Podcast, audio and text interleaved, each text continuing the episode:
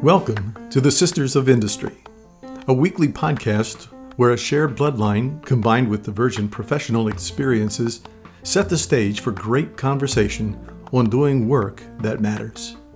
With Laura's global corporate experience and Jen's nonprofit startup experience, the sisters will provide you with insights that can be used to help you lead and work better starting now. We're here to make you laugh, make you think, and make you more industrious in your professional and personal life.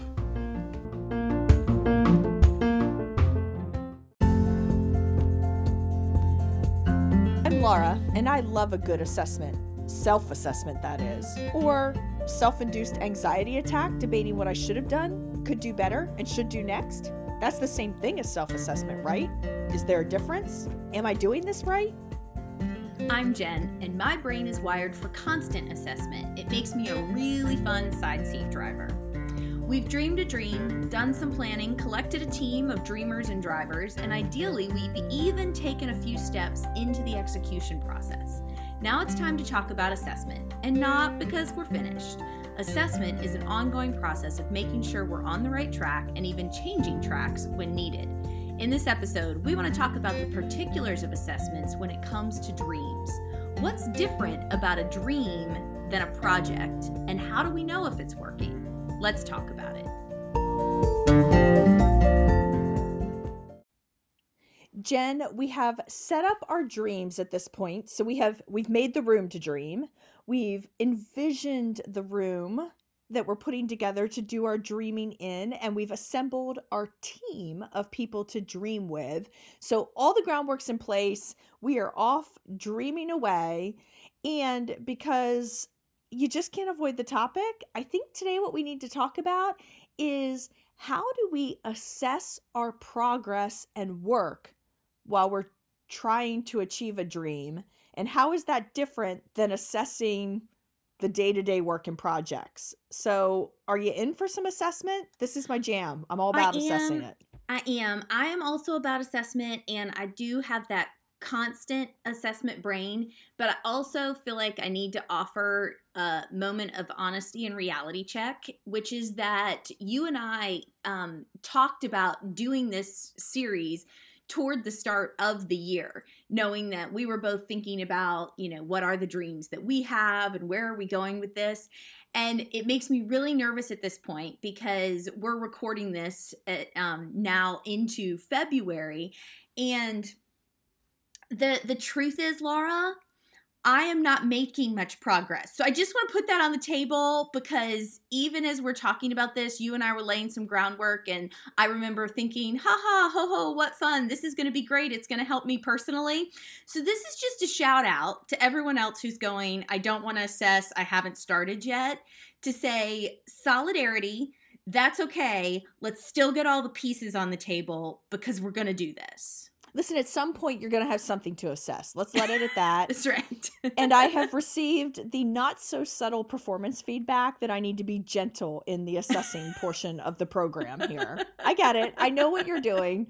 I know what is yeah. happening here. Yeah. Yeah. Because as we've established in the other episodes here, we all know that I am not the dreamer of the two of us, but you say words like assessment and planning and project, and I get all wound up so let's start right with the fact that we need to do some distinguishing because the mm-hmm. kind of assessing and planning and checking the box stuff that really gets my motor going is not the same as when we start to talk about assessing progress for a dream because we have to continue to be honest with ourselves about the reality that dreams are malleable. I use that mm-hmm. word instead of fluid. Are you proud of me for that? Like I am. I love that was it. for everyone's benefit. Dreams are malleable in a way that maybe a project endgame is not. Mm-hmm. There's a level of flexibility and optionality in the when and the where and the how and the why, right? Like mm-hmm. this is a completely different type of assessment than if we are saying we have a project to spend this much money to implement this piece of equipment and have it up and running by this date. We mm-hmm. are in a completely different realm here. So we need to all recognize that, or else what we're about to do will make no sense. Or we could accuse ourselves of being too soft in our assessment because, in comparison, assessing progress against a dream can look a little bit soft because there's still a creative open edge to it. Mm-hmm. Exactly. And that's where we, we want to strike that balance, but we have to recognize there's a difference. And so I'm going to go immediately to our first. This is one of those differences. And it does, in some ways, directly address what I just shared, which is the fact that right away I put myself on a timeline of going, oh my goodness, well, we're two months into the new year. And what do I have to show? And I think one of the differences between how we're going to assess a dream and how we're going to assess a more typical project is we're far less interested in the timeline than the outcomes. And in part, that's simply because most dreams are, like we've talked about, outside of the realm of our day to day. A lot of times they are related to the side hustle or the eventuality or the thing, the big things we want to do next and they're not the things that you know have some immediate priority and have a timeline that's going to be more set in stone but i think naming that is helpful because it in part gives us a softer sense on the timeline side but doesn't let us off the hook because then it asks the question if the timeline's ne- less important then what should we be looking at and Laura and I are going to suggest that the piece we should be looking at more than the timeline is the outcome. Are we making progress? Are we getting more clarity? Even if we're not in the execution stage, are we getting more clarity about where we're trying to go, what we're trying to create? Let's assess that, not so much how quickly are we getting there. So, this whole this is where I get so uncomfortable. Dear listener, I am sweating at this point in time as Jen says that out loud. And I'm going to need to talk to Jesus about it later today. Because it really is hard to grapple with this whole concept of this is about aspiration. This is about are we are we honing in on where we're going? And are we making progress towards the dream even if it's not on this specific timeline like you said which just makes me so uncomfortable. But the point is I'm going to submit for consideration that this is about are you progressing to the point where the timeline would apply? And mm, that to me is the mm, litmus test that I want to put out there for our listeners, right? Are you are you getting to the point where you can start talking dream becomes reality and therefore here's the timeline and the plan. Mm-hmm. That's what progress is going to look like at this point in time. Is it honing in? is it getting to the point where I know what kinds of actions I could start to take? And I think it's important to say that while there may not be a timeline for formal progress in let's just say the, you know, immediate to 18 month time frame, you do need to put a I'm going to like a dream backstop in place that says I'm also not going to allow this to be something I'm just talking about three years from now. So let's mm-hmm. acknowledge that in 2022, I said, I have a dream to write a book. Hammer on nail. Sorry, Jen. Yeah. I have a dream to write a book. And it's not going to be okay if I get to 2025 and I go, hey, that dream is really cool. What am I going to do to get to the point where within some reasonable amount of time, an action plan is starting to develop and I can move this from dream to a reality. Is that mm-hmm. making sense? Because I do think that's where the tough love and the firmness comes in. You cannot continue yourself. It's okay to say there's no firm timeline because this is aspirational. It's not okay to say, um, we'll regroup in 10 years. You need to hold yourself accountable to getting this thing moved to reality in some way, shape, or form. Yes. And I think that's really fair. And I'll offer an illustration. So, five years ago, our church had a website that we created, and it was called Dream East Edisto, dreameastedisto.com. And the whole thought behind it was that this new area of our community, this massive 80,000 acre realm where nothing existed, was about to be an area in the coming years where a lot of things existed. Now, Five years later, both of my children go to schools that are located in this East Edisto realm. And for our church, what that has meant underlying it as we exist in the community is that we are currently now in website creation for our actual project because we're getting ready to to put a, a, shovel in the ground. There are so many timelines that I'm looking at every day. 5 years ago, there were not timelines. There was a dream, there was a community that was out there. We were focusing on these big picture aspirations of what was it going to be like for everybody that was eventually going to live, work, play, school, etc. And now it's okay. And now this dream is in front of us. Now we can see it. And now there's a timeline. Does that help, Laura? Do you feel better that I'm even creating a timeline at this point in the journey? I'm loving it. I think it's a really good way to think about it. And the thing that I want to also draw from, we could take that example that you just offered us, or let, or we could even take. We talked about Disney last week a little bit, which similar in that there's a real estate based dream, right? Mm-hmm part of what happened in each of those stories is an action was taken to hold somebody accountable to some level of the dream. Somebody's purchased and zoned that land. So mm-hmm. maybe another example of that would be I'm not ready to start my business today, but let's go ahead and buy a domain name and get the LLC set up. Mm-hmm. Because that holds some level of accountability that you put something out there. And even if it's $250 to start the LLC and I'm making things up, but you know, it's a modest financial investment. It still holds some level of putting a stake in reality that I'm headed there. Mm-hmm. And this isn't just a gray nothing out there in the ether. If it's the I use like your your vision for building a church.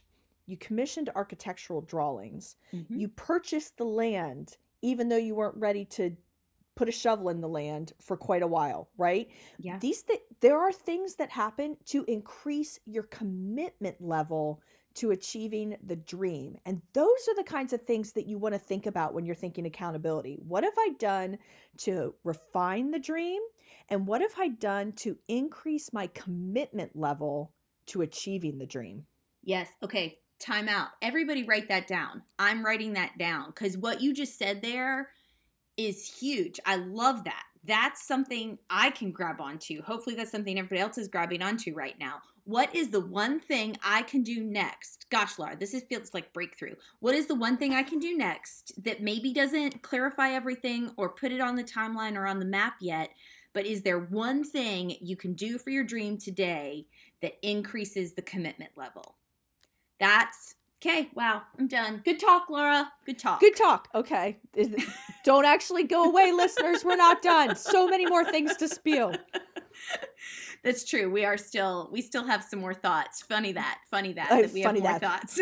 There's always more to say and to blab and to blab. People ask me all the time, like this podcast was a dream for Jen and I, and one of the things we did was we created we put together and I remember the day where we actually set up the Google Drive like set mm-hmm. up the mm-hmm. shared folders and named it. We you named it. And that's another mm-hmm. thing, right? Name the dream. Name yeah. the dream. That is something tangible that made it real. And these are the accountability things. But people say all the time, you know, like how did you get from point A to point B? We named it, mm-hmm. created a shared drive that indicated a level of commitment that that thing was going to get populated some way, shape, or form, or it was going to be a really embarrassing thing that showed up on my screen year after year that, oh, remember we talked about this and didn't follow through? Mm-hmm. That's that's important. So you you know, so we have a lot more to say, guys, that we have notes on in this Google Drive. So hang in there with us, by the way. But I like this. So I think a couple things, you know, Jen, and I love that you love that. Um, and that does really resonate, I think, for a lot of people. How do we increase the commitment level? At mm-hmm. the same time, part of the assessment process for a dream that I want to make sure we cover before we close out this opening section of today's episode is also making sure that you are leaving space in this assessment process for adjustment. Yeah. One of the ways that we really need to distinguish dream from active project is I'm moving forward and I'm Mhm. adjusting. Whether that adjustment is to the economic situation, how it's unfolding, um, how the supply chain is developing in the area you're getting into, your personal life circumstance. You know, whoops, I had a third kid. Know anybody that ever did that? Right? Like, things change. How Yeah. do you adjust appropriately? And in the this realm of dreaming, this isn't optional it's necessary that you take the time to make adjustments and part of the way you need to be assessing yourself is have i recalibrated this dream to today's reality Yeah, and I think we've got ready illustrations for that. I know one you've even offered to me before is that, you know, I think it was the Detroit airport that you told me, Laura, was in the middle of construction when 9 11 happened. And honestly, as crazy as that was, it meant that they could adjust as they went to go air air flight and reality it is a changing reality that we have to accommodate now. And if I fast forward again to this project I'm in the middle of, five years ago, what we were dreaming about and a structure you were going to need to gather mass groups of people has changed in light of the last two years. And so the dream, the idea, the concept of creating spaces for people to belong and gather hasn't changed, but so many of the structures and realities have. You know, there is now a studio being drawn into that space for everything additional that we need to create online. So, again, just two illustrations to highlight the fact that when you're assessing a dream, you're you're doing this ongoing what has changed in the world around this dream that we need to recognize as we're naming it and moving forward. i like it. So jen we are being flexible. I just i want to stop and say notice all the flexibility that's coming out here. Um, and i'm still uncomfortable. So i'm going to hit pause so i can go put on more deodorant because this is making me ner- all kinds of nervous. And then let's come back with some real talk in a minute Welcome to Real Talk. And in the spirit of talking assessment today, let's take a little time and talk about reviews, evaluations, and employee assessments because it, for many people, it's that magical time of year. And Jen, here's the question I'm going to ask you today to react to Mhm. Is it still valid to perform annual reviews? Mm, Your staff is listening. Answer wisely. they are. And listen, I'm glad they are. And they would have to back me up on this. And with excitement, would tell you this was the first year we did not do them. And Ooh. so I'm I'm saying that I'm owning that. So in that spirit, I'm going. We did fully go into the direction of these can be dropped from our system. However, am I all the way to a place of they have no validity or no place ever? Absolutely not. Uh, you know, I do think you need some sort of consistent something in place that says this is going to happen. Because I will say, conversely, my husband just finished in January doing his evaluation and assessment that he needed to do for his um, office administrator. And that's an important part of their system and a way that they work. And so I think they have a space, but I'll tell you this here's why we dropped ours completely is a we are a small organization and so consistency is a little easier to acquire without some of that structure but we it's because we've replaced it with the monthly structure um, not only do we do our monthly one-on-ones but those one-on-ones are distinct and separate from our other meetings and conversations about things that we're doing so that we are consistently evaluating consistently assessing consistently asking um, the 180 questions of not only what do you have but what do you need from me I like that and the just the consistency and the ongoing nature of it. That manifested for me a little bit differently in a meeting the other week. So most folks know in contrast to your small organization, I work in a large global organization. So there are things like these assessment processes that we we do and are part of that kind of corporate structure and i'm not here to evaluate whether or not they should be or not even though i asked you the question um, because there is some validity in a large organization you need to Yeah. make sure that certain Yeah. documentation's kept that people are not lost in the shuffle of a large organization right the transparency Mhm. levels are different right having Mhm. said that i had one of those moments and they happen for a lot of folks but i had the way I like to run the process is I do weekly one on ones with all my folks. It's critical. You've got to give people your dedicated attention at least once a week to make sure they're being heard. I believe in that very firmly. I set up completely separate meetings for annual performance reviews to go through the goals, talk about it. One of them, I get on with one of my folks and we start to do it. And he's like, Didn't we just talk about all this in, earlier today? Because we had ironically had a one-on-one some other stuff and we actually had a really fun conversation about the reality that there was 100% nothing unique different new or interesting that we needed to discuss in his performance review and we decided that meant we had an awesome year together.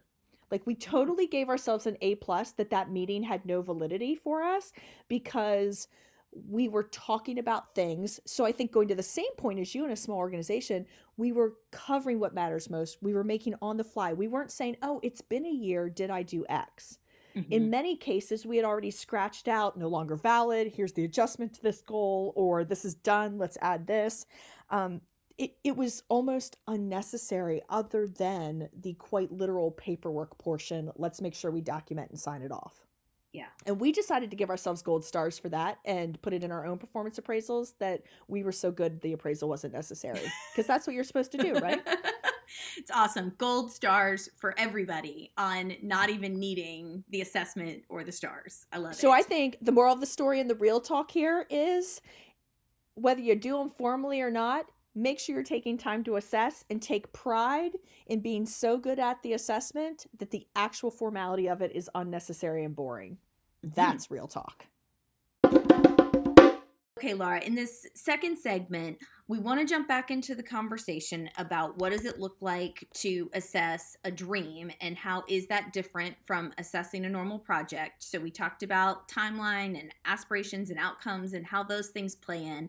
This segment we want to key in on a very specific thing that is different about assessing a dream and it's the reality that it is always something you're passionate about. And what does it look like to assess something when there is a high level? And this doesn't mean you're not passionate about other things, you might be, but a dream, we're talking about a high level of passion.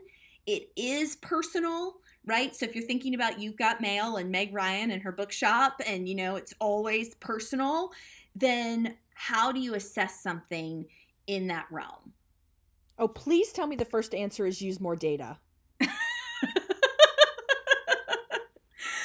oh, I love how much this is pressing against all of your mechanisms. All right, let's assume for a minute that data is involved, but how does data help us to regulate our passion, Laura? Okay, Jen. you know what though we're joking with each other but i think that first part of it is you have to come in recognizing your bias towards emotional involvement here and and therefore finding ways once you own it to negate some of that bias. And maybe da- maybe data is the wet blanket you need. I don't know. You know Yeah. for me that might actually increase the passion right? That might be that maybe you say hey we need to add some data to this to draw us down get us out of the clouds a little bit. How are we really doing? A lot of times in dreams though data may not necessarily be available. Maybe market data could be to give you some like realistic are we still aiming for the right thing? But Mhm. I do think what are the things you're putting into use to remove biases? So, right out of the gate, I'm going to say here's one of those places where you have to say, for example, write some things down. To me, one of the traps of a dream is everything stays in the ether, unwritten, kind of Mhm. conceptual, spoken Mhm. write some things down so that you have to look in black and white. Here's what I was thinking, what played out. And you could still assess in that black and white writing, hey, wait a minute, it's okay. But the point is, just by virtue of typing or handwriting something, you start to suck a little of the emotion out of it. It's so super simple t- trick that I'm putting in front of you there, but I'm being super serious too. Write it down. I think that is good. And I think the way I would approach that is to say, data is absolutely your friend when it comes to saying, I've got to assess something I'm passionate about. And so, as much as I'm giving Laura all kinds of grief, this is where data comes into the realm of saying you're passionate. And so, the only way to create enough distance so that you can have an honest assessment because this is the deal, y'all. We are the best salespeople of ourselves on the planet. Like, you are perfectly situated in life to manipulate yourself perfectly and because you know exactly how you think so you know exactly how to to move around all of that and so when it becomes to our passions we have to have data.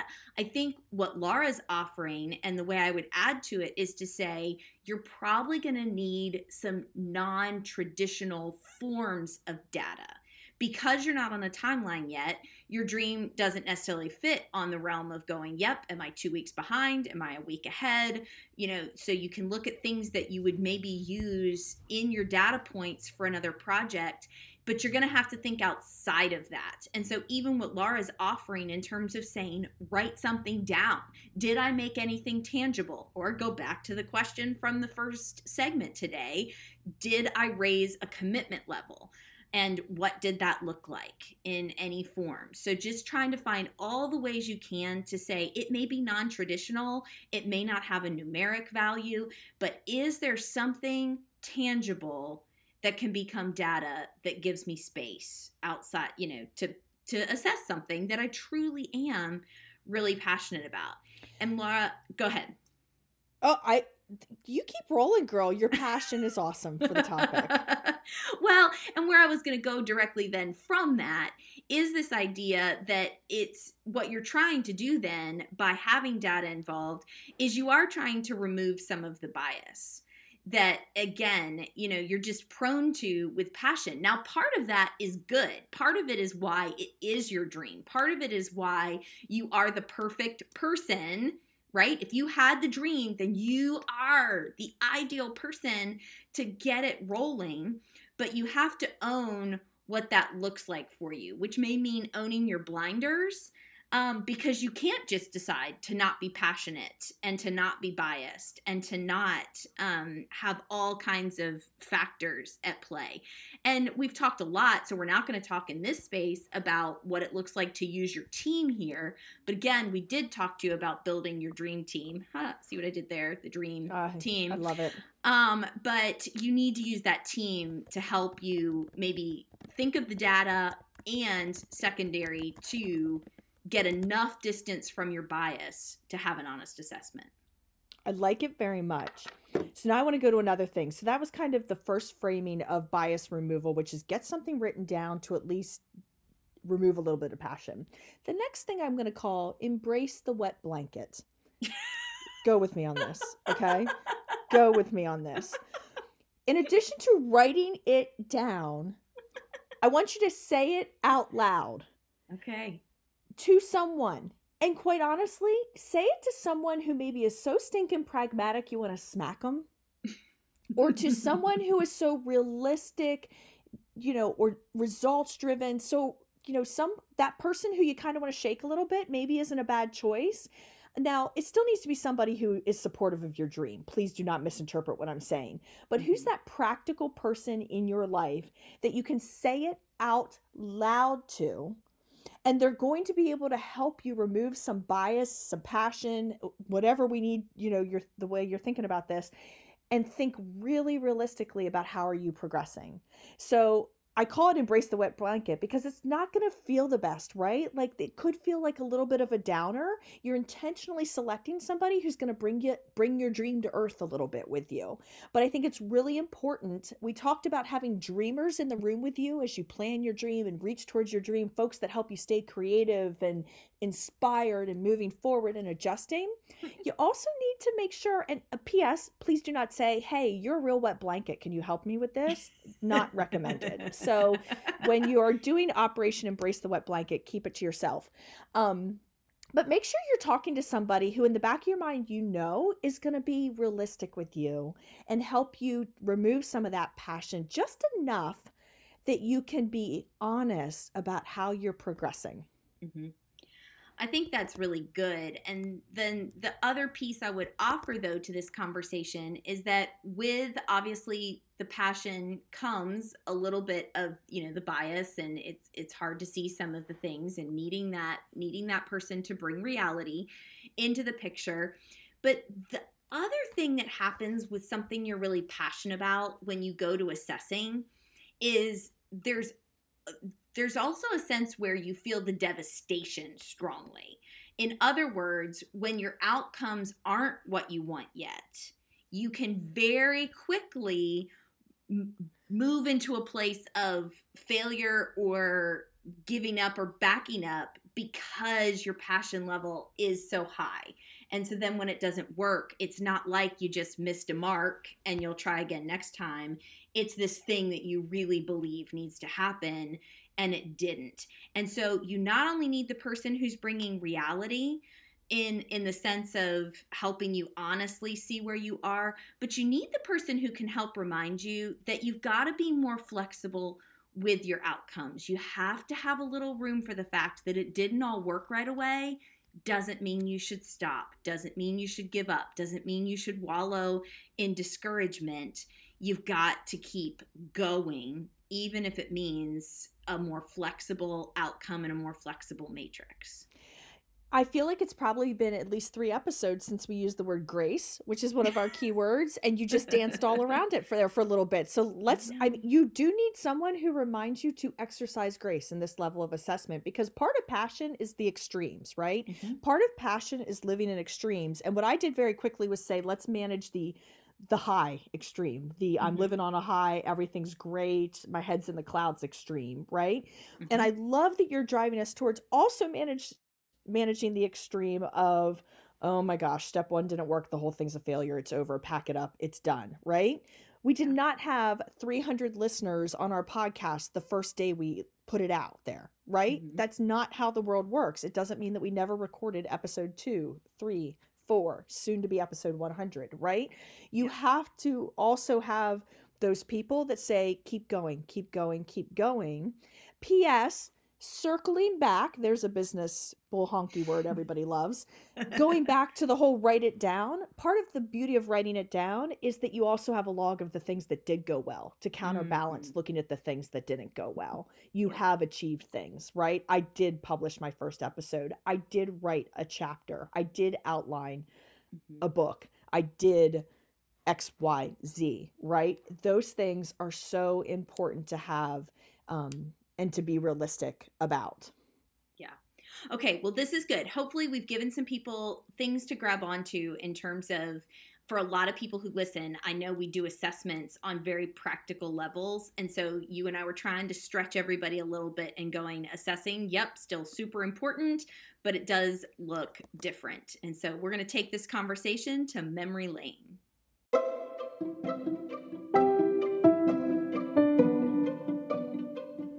Laura, today on Memory Lane, we want to fully embrace the assessment level that came into our lives and now does still with our children in the form of report cards. Oh, the good old report card. You know, the, my kids' report cards don't get mailed home or sent home anymore. It's become a very anticlimactic activity in life. And I really would like to just take a moment on memory lane today to mini rant let's bring back the my mom had to sign my hard copy report card of years gone by.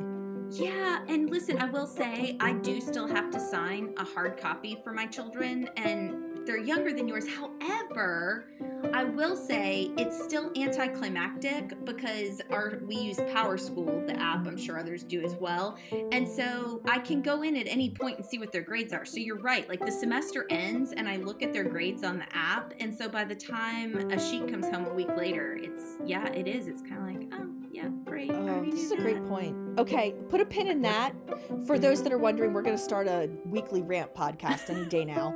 Um, it's going to be my crowning achievement in life. I have a dream about that. But report cards. Okay, memory lane report cards. Let's just have a moment because Jen, I immediately go to many, many, many years ago when we were the age that your kids now are. And at Grandma Brown's house, in her dining room, there was a three drawered dining buffet cabinet. There were three drawers in the middle of it.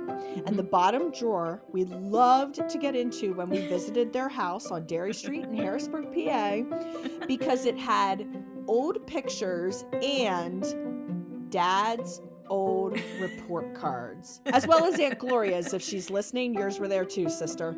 Yep. And we loved getting in that drawer. And of particular delight was knowing that dad was not a straight A student, and in fact, knowing that he had some red marks on his academic career and some comments on report cards that we could use as ammo whenever we were having some difficult turns in life. I mean, truly, this is one of my greatest childhood things is the fun that we had. And particularly, I recall a time there was a C on a report card. I forget which grade it was, but there was one report card in particular. I'm pretty sure that thing was worn to a non-existent piece of paper from the number of times I pulled it out of the drawer to remind Dad that he got a C once. Yeah.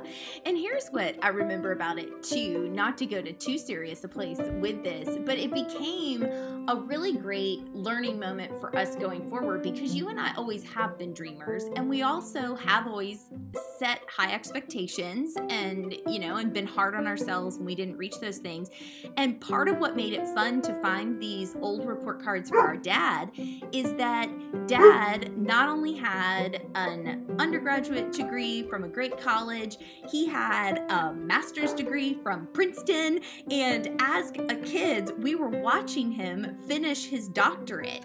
And so then to go back and find these report cards, like our dad was just one of the most brilliant people we knew and watched. And we saw like all that he had to offer and that he, what he was. And then you could go back and he'd be like, oh, yeah, I remember when I got that C. And it was just some really good perspective on sometimes we overvalue things um, and, you know, conversely, you can undervalue things. But it was really kind of fun to see those grades for dad.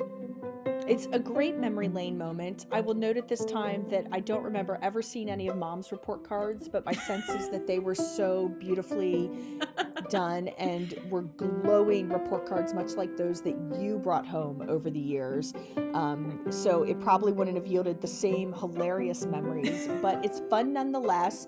And I'm inspired to make sure that the file that mom and dad handed me a couple of years ago, that I know exactly where it is because I'm a decluttering nut. I have a file in my front hall important papers closet with all of my report cards, and I think I'm going to torture my children and make them look at them soon. I love it. And that will be something that they can analyze later in life on their own memory lane. But I definitely think you should go with that. That's today on Memory Lane.